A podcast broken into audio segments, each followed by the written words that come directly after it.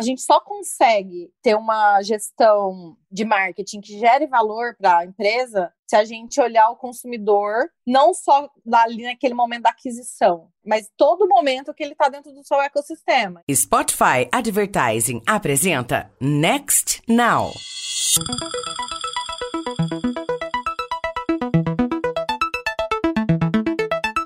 Olá, bem-vindos ao Next Now, o podcast de comunicação e inovação do Meia Mensagem. Eu sou Luiz Gustavo Pacete e neste episódio converso com Ana Paula Rodrigues, diretora de marketing do Magalu. Ana, muito obrigado pela presença no Next Now, viu? Obrigado pelo seu tempo. Eu sei que está na correria aí, mas mesmo assim, você abriu um tempinho na agenda para falar com a gente. Para mim é uma honra participar do Next Now, essa plataforma de conteúdo tão rica. Eu, particularmente, sou muito fã, então para mim é uma honra estar aqui representando meus colegas de mercado. É uma honra falar com você, na verdade, né? Acho que Magalu se tornou uma referência nessa conexão de inovação e marketing. E Ana, eu, eu começo perguntando como que você definiria o atual momento de Magalu, né? Considerando tudo que aconteceu em 2020, já vinha um processo de transformação digital muito intenso, né? E aí veio uma pandemia. Que, a que estágio vocês chegaram dessa transformação digital? Essa pandemia, ela acelerou toda a nossa estratégia, que já era uma estratégia que a gente acreditava, né, e perseguia de transformação digital. A gente passou por um período de transformação digital interna e nós estávamos nos preparando para começar a fazer a transformação digital do brasileiro, levar isso para o consumidor de fato. E a pandemia ela acelerou todo esse processo. Então, várias iniciativas como parceiro Magalu, que é super importante para a gente, que faz parte do nosso propósito, que é inclusão digital do brasileiro, foi acelerado agora na pandemia. E tudo que a gente acreditava e perseguia de transformação digital, ou seja, que realmente a digitalização faz diferença na vida do ser humano, ela pode melhorar e facilitar muita coisa e pode gerar valor para as pessoas e para os negócios, ele foi consolidado agora na pandemia, né? Então, dando até o exemplo do parceiro Magalu, rapidamente a gente conseguiu, porque a gente tinha isso dentro de casa, né? Conseguiu colocar todo o nosso ecossistema de varejo à disposição dos pequenos e médios empresários, né, empreendedores, que naquele momento se encontraram numa situação super complicada de fechar as portas das suas lojas e de uma maneira muito simples ele conseguiu conectar numa plataforma, ter acesso a milhões de clientes e contar com toda a infraestrutura de logística, né, e de conhecimento do Magalu. E assim, a gente tem depoimentos incríveis de pessoas que viraram jogo no meio da pandemia, que tinham perdido 90% da sua receita e conseguiu recuperar e que agora mesmo com a reabertura, né, dos pontos físicos, não vai deixar de vender através da internet. Então, assim, isso pra gente é a consolidação de uma estratégia vencedora, que já era uma estratégia que a gente acreditava, mas que agora está à disposição de milhões aí de brasileiras e milhares de empreendedores no país inteiro. Então, a pandemia, se a gente for olhar o copo meio cheio, ela serviu para isso, para acelerar toda a estratégia. Aí falando pessoalmente, assim, foi um momento duro, né, de muita transformação e todo mundo teve que dar um pouco a mais mas está valendo muito a pena, porque apesar de toda a situação, a gente está conseguindo fazer do limão a limonada. Ali em novembro, quando saíram os resultados recordes financeiros do Magalu, você escreveu no seu LinkedIn que foguete não dá ré, né?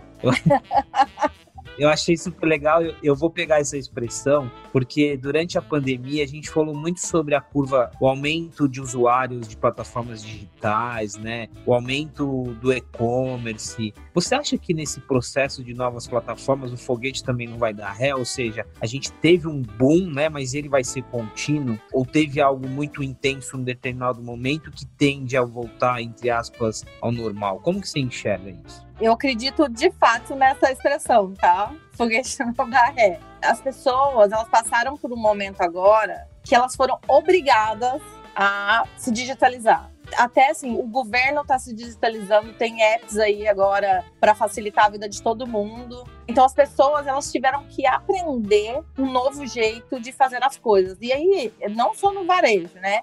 Em todas as esferas da vida. Então, assim, como é que eu vou fazer uma compra de supermercado? Eu não posso sair de casa, eu sou grupo de risco, ah, eu vou ter que aprender a comprar via internet. Então, assim, elas experimentaram, às vezes algumas pessoas de maneira até forçadamente, né, um novo jeito. E esse novo jeito, ele foi surpreendente, porque realmente você ganha muito tempo, você otimiza seu dia, facilita a sua vida, você consegue fazer as coisas de maneira mais ágil e aí no caso do varejo receber no conforto do celular. Então, eu acredito que veio para ficar assim. Não acho que a gente vai ter uma volta do que era antes. Eu acredito que a loja física ela vai se transformar os pontos físicos não vão deixar de existir, mas eles vão se transformar para fazer parte de um ecossistema onde todas as coisas são interligadas e um canal contribui para o outro. E o consumidor, para ele, não existe mais essa separação, né? Então a gente percebeu muito lá no Magalu, muitos novos entrantes ou muitos clientes que eram clientes de loja física e que experimentaram agora comprar pela internet e estão comprando nos dois canais. A evolução, ela agora foi um boom, claro, porque foi um boom forçado, vamos assim dizer,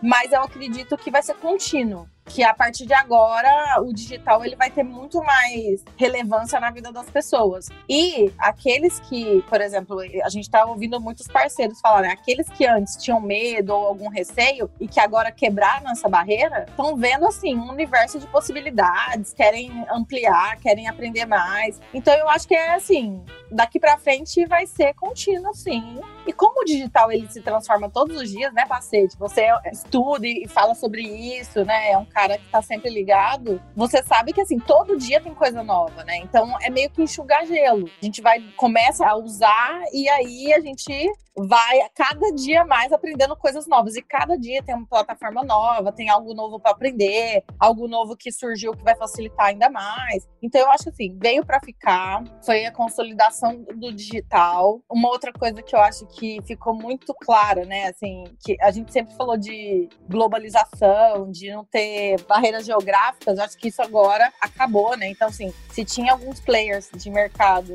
que estavam só em uma região, eu acredito que isso também vai ampliar. Acredito que vai ter aí uma concorrência global e não só local a partir de agora, né? Porque como as pessoas estão comprando através do digital, elas vão querer experimentar outras coisas também. Então, para as empresas e para as marcas, vai ficar mais complexo, sim. A gestão vai ficar mais complexa. Vão aparecer novos concorrentes que antes não eram, ou era de outro segmento. Por exemplo, hoje, né? Hoje o Magalu já é concorrente em supermercado. Nós somos já um player, a gente cresceu muito nessa categoria. Então, que antes os supermercados não eram nossos concorrentes, agora já são, né? Então, vai mudar um pouco o modus operandi, tá? Esse exemplo ele é interessante, não só o exemplo de que você passa a concorrer. O conceito de concorrência ele ficou muito aberto agora, né? Mas esse exemplo que você deu do, da experiência, né? Porque assim, a plataforma do Magalu tem ali um usuário, mas esse usuário ele está aberto para usar várias outras marcas, né? Ele está em busca da experiência, né? Eu achei interessante, porque é uma grande oportunidade, mas também um grande desafio, né? Olhando de fora, a gente sempre vê muita velocidade, né?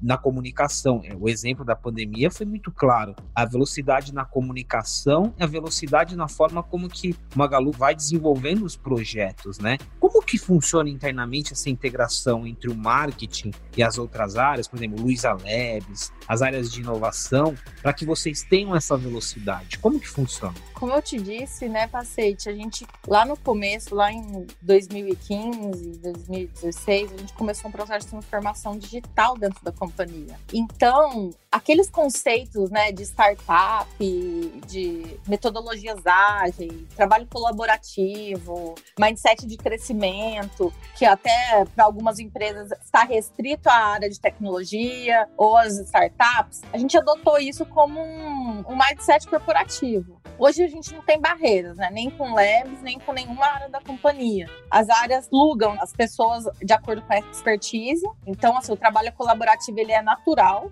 entre as áreas. Então, é por projeto. A gente, ah, tem um projeto aqui, ah, eu preciso de uma pessoa ali do labs, uma pessoa ali do jurídico. A gente faz um comitê, que a gente chama, né? Mas nada mais é que uma squad rápida, né, por projeto, assim, uma squad que depois daquele projeto ela vai sumir, mas naquela ocasião a gente pluga as pessoas e faz acontecer de maneira muito rápida. Então, eu acho que a velocidade, ela faz parte desse mindset, né? Desse mindset, desses valores e comportamentos que a gente tem dentro da companhia. O trabalho colaborativo é um deles, trabalhar com essas expertises, todo mundo lá que trabalha no Magazine, no Magalu, é aberto. Então, você fala com uma pessoa, ela tá sempre disponível, sabe? Pra ah, que legal, beleza. O que, que eu posso te ajudar? O que, que eu posso fazer? Então, assim, tá sempre disposta a contribuir. Eu acho que isso faz toda a diferença. As metodologias ágeis também ajudam né, a organizar esses processos para que as coisas aconteçam de maneira muito rápida, sem fricção. E a gente tem alguns rituais lá dentro, por exemplo, o rito de comunhão é um deles, que é uma reunião que acontece toda segunda-feira nas unidades, que todas as pessoas ficam sabendo o que está acontecendo, né? Então, assim,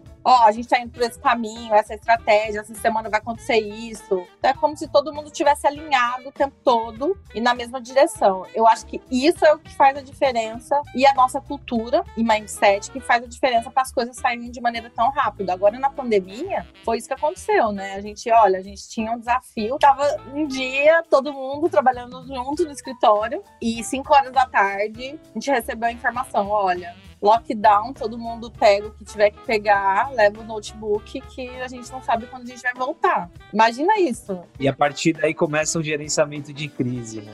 E a partir daí começa. Então, assim, todo mundo tava no mesmo barco, assim. E eu acho que é esse mindset que fez toda a diferença pra gente conseguir esses resultados que você tá vendo agora. Legal esse que você falou do ritual, o rito de comunhão, você falou, né? Porque isso tem muita relação com a cultura corporativa também. Né? A gente fala muito sobre métodos ágeis e tal, mas acho que é uma junção de identidade, né? Você mescla essa cultura junto com as novas dinâmicas. Bom, ainda dentro dessa conversa da conexão entre o marketing e as outras áreas, a gente sempre discute muito aqui no Meia Mensagem o papel do marketing, o papel da liderança de marketing, né? Por muito tempo ela viveu uma pressão aí para se envolver mais nos negócios e tal. E hoje a gente vê um movimento em que o marketing está cada vez mais envolvido, puxando a inovação. Como que você enxerga assim o papel do marketing? Você já falou um pouquinho sobre isso, mas puxando a inovação, participando dos processos de inovação e fazendo parte dessa conversa. O nosso papel, o papel do marketing nas organizações, é ser a voz do cliente dentro das organizações. Então, não a voz do cliente do, no, dentro do processo de transacional ali da compra e venda, mas do comportamento do consumidor. Então, marketing estuda o comportamento do consumidor, todas as ações são feitas para trabalhar todo o funil de conversão, então, desde o conhecimento da marca, de como o cliente se relaciona com a marca, até a conversão. Então, eu acredito que o nosso papel é olhar isso tudo e transformar isso em valor para a companhia, mas que também tenha valor para o consumidor. A gente só consegue ter uma gestão de marketing que gere valor para a empresa se a gente olhar o consumidor não só ali naquele momento da aquisição, mas todo momento que ele está dentro do seu ecossistema. Então, é conhecer esse consumidor e falar, olha, esse aqui, ele precisa disso e a gente tem isso, isso, isso aqui para oferecer. Então, eu entendo que o CMO ele é quase uma plataforma, né? A área de marketing é uma plataforma, porque ela une quem é o consumidor, quem é o cliente, com o negócio cada vez mais a gente tem argumentos e poder de decisão para agregar valor para a empresa. E não vai muito além só do transacional da compra e venda, né? Uma outra coisa que eu acho que é super importante é que o contrário também acontece, né, dentro do nosso papel. Então, no caso do Magalu, a gente tem uma cultura corporativa super forte, né, super bonita. Eu gosto muito da nossa cultura. E a gente tem assim, como é que a gente transmite tudo que a gente é para o consumidor? Agora na pandemia, eu acho que isso ficou até muito latente do nosso propósito, do que, que a gente acredita, porque naquele momento a gente precisava fazer o que a gente acreditava, que era tentar contribuir com a sociedade de alguma forma, né? E aí, como é que a gente comunica o consumidor? Então, por exemplo, uma coisa que a gente acredita é empoderamento feminino, e a gente tem lá dentro um trabalho muito consistente de combate à violência contra a mulher. Esse trabalho é feito internamente com as colaboradoras. E a gente conseguiu levar isso para o consumidor, para as consumidoras para contribuir com essas pessoas que na pandemia houve aumento de casos, né? Também é função nossa comunicar para as pessoas, porque já que a gente tem esse conhecimento do consumidor, como é que eu tom, como é que eu vou conversar com essas pessoas? Como é que eu vou comunicar isso para essas pessoas? Então, o contrário também acontece. Eu acho que o marketing é esse. Esse é o papel. Ele cruza o que a empresa almeja com o que o consumidor quer e ele usa a comunicação para fazer isso, para gerar valor para ambos.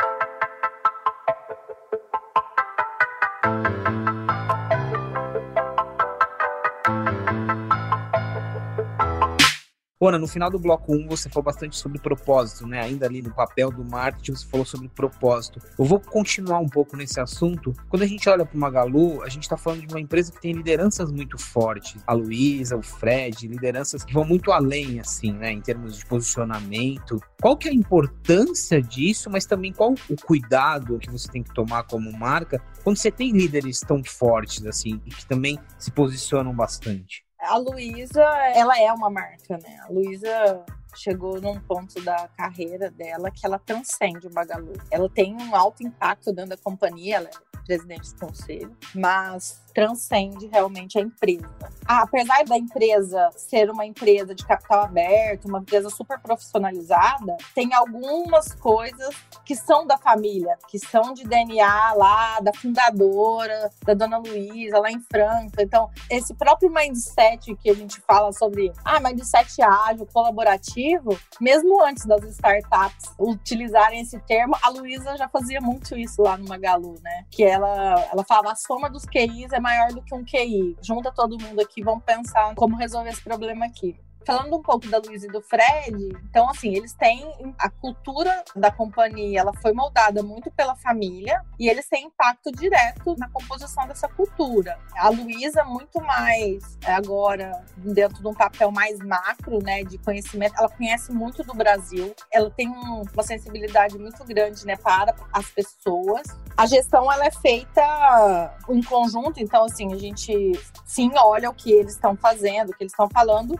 mas isso vai além da empresa eles como pessoas e com que eles acreditam. Mas sim, a empresa tem muito deles no DNA. É legal essa perspectiva histórica também, porque a gente está falando de transformação digital, método ágil, relacionamento com, com startups, mas aí você pega a origem empreendedora da família e aí você entende que hoje muita coisa dá certo porque você construiu uma base. Ainda que tenha sido uma empresa familiar, você foi construindo uma base para que a gente tivesse hoje liberdade de inovação e velocidade, né? É bem legal. Ainda falando sobre quem representa muito, a gente tem um outro asset que é a Lu, né? Acho que esse é um grande case, a gente fala muito sobre ela. Eu queria que você falasse um pouco sobre isso. Como que é essa relação do marketing quando você tem uma influenciadora tão forte? Você tem, de certa forma, o controle da narrativa. Como que é? Como que é equilibrar? Como que é complementar?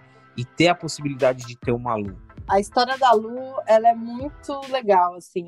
Na verdade, a Lu, ela surgiu quando surgiu o e-commerce para humanizar o atendimento lá no e-commerce, né, nos canais digitais. Naquela época era website ainda, né, o site. E trazer aquele calor humano da loja para as interações. Mas aí o negócio foi evoluindo, a marca evoluiu, né, ao longo dos anos e a Lu também. E aí a gente, na verdade, naquele momento tinha uma função muito específica para a Lu, que era ajudar as pessoas a fazerem a compra através da internet, mas com o tempo tempo, as pessoas se sentiram à vontade para falar outras coisas para a Lu. E assim, ela tinha essa função de ah, desmistificar a tecnologia, democratizar o conhecimento da tecnologia, tirar aquelas entraves da compra online, mas acabou que ela começou a ouvir coisas assim, pessoais, depoimentos, e as pessoas se sentiam à vontade. Então foi aí que ela se transformou numa influenciadora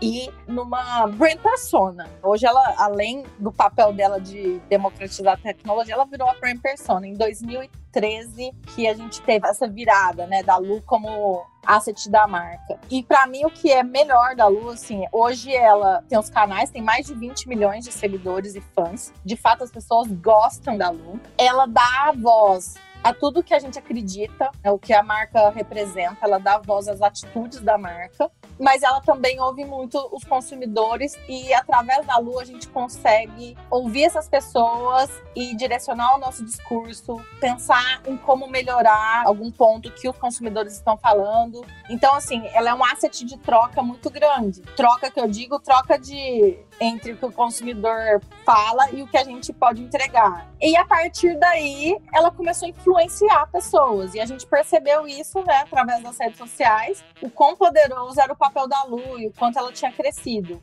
Como marca, a gente também tem que ir além do negócio, né? Como marca, eu digo assim, como empresa brasileira e que pode contribuir para a sociedade, a Lu ela também faz esse papel de levar para o consumidor, de levar para essas pessoas o que a gente acredita. Ou, por exemplo, vou dar um exemplo muito legal que eu acho que representa muito o papel da Lua atual, tá? No combate da violência contra a mulher. A gente fez uma melhoria, a gente tem um botão dentro do aplicativo, onde a mulher pode ter o aplicativo Magalu e ela acessa ali de maneira bem discreta. Ela pode ligar para o 180, ela tem ali a informação quando ligar para o 180, quando ligar para o 190, porque tem diferença. E tem o chat também que liga direto à central lá de atendimento para essas vítimas. A Lu, ela fez um post muito simples. Era uma plaquinha dizendo o seguinte, lá no Instagram: você que está sofrendo violência, vai lá no app, tem um botão e denuncia esse post teve muitos compartilhamentos. E ele chegou às pessoas que precisavam daquela informação naquele momento. Então, assim, vai além do negócio. É como eu ajudo também a sociedade, as pessoas, e ela conecta propósito de novo. Tira uma dúvida ainda em relação à Lu, eu falei sobre um pouco de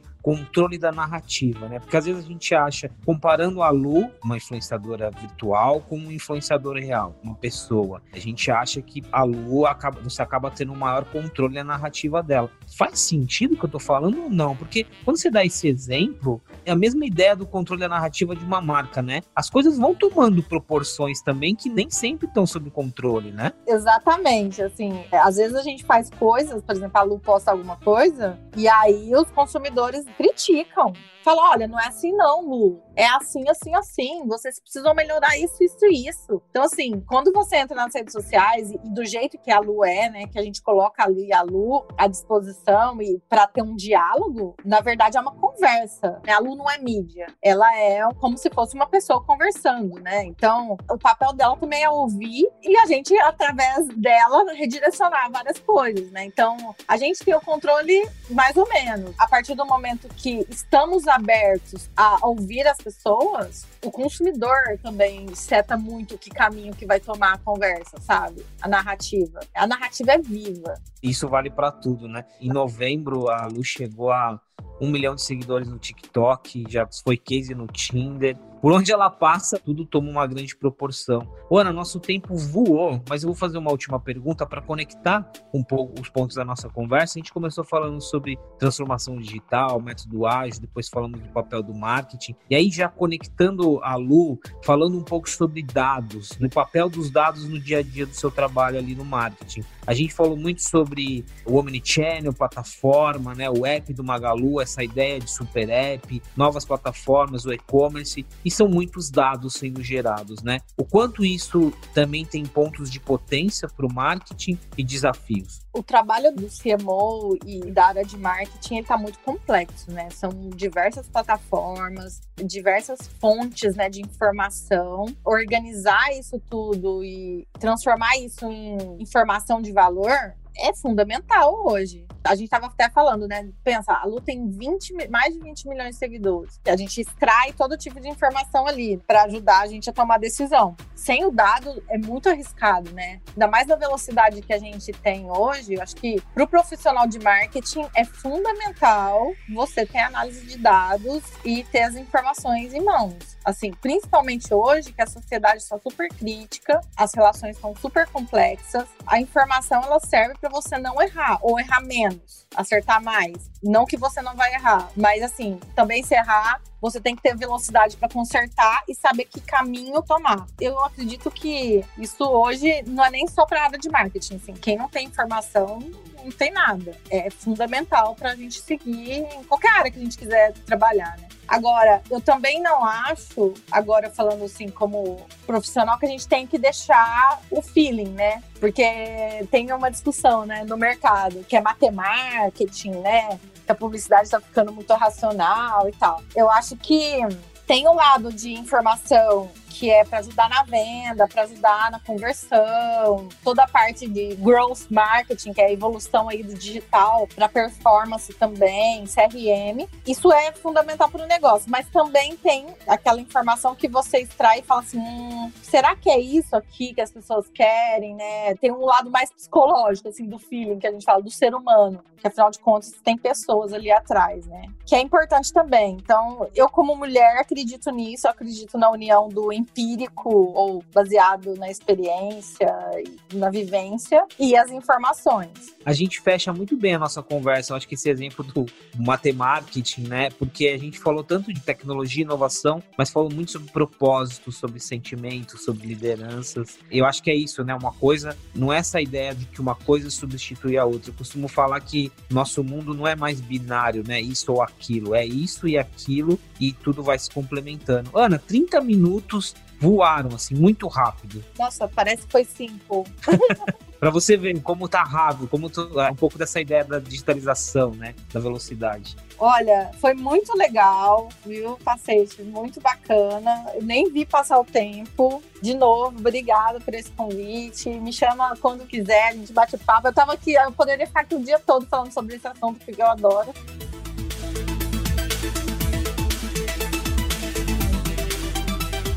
Bom, que papo, né, pessoal? Muito legal. Tem um outro episódio do Next Now, Next Now 21, que saiu ano passado com a Júlia do Mercado Livre, que é bem interessante. Ele complementa bastante com a nossa conversa. Ali a gente fala um pouco mais sobre e-commerce, digitalização, mas tá bem legal. E tem o Next Now 6 com a Marcela Martinelli da Natura, que fala também bastante sobre propósito. Eu indico se você não ouviu ainda, vai lá, maratona os podcasts do Next Now. Você pode ouvir o Next Now e todas as outras séries no perfil do Minha Mensagem, no Spotify e nos principais agregadores. Então é isso. Até o próximo programa. Muito obrigado. Este podcast foi gravado e editado nos estúdios da Audio Edge. Este podcast foi editado pela Maremoto.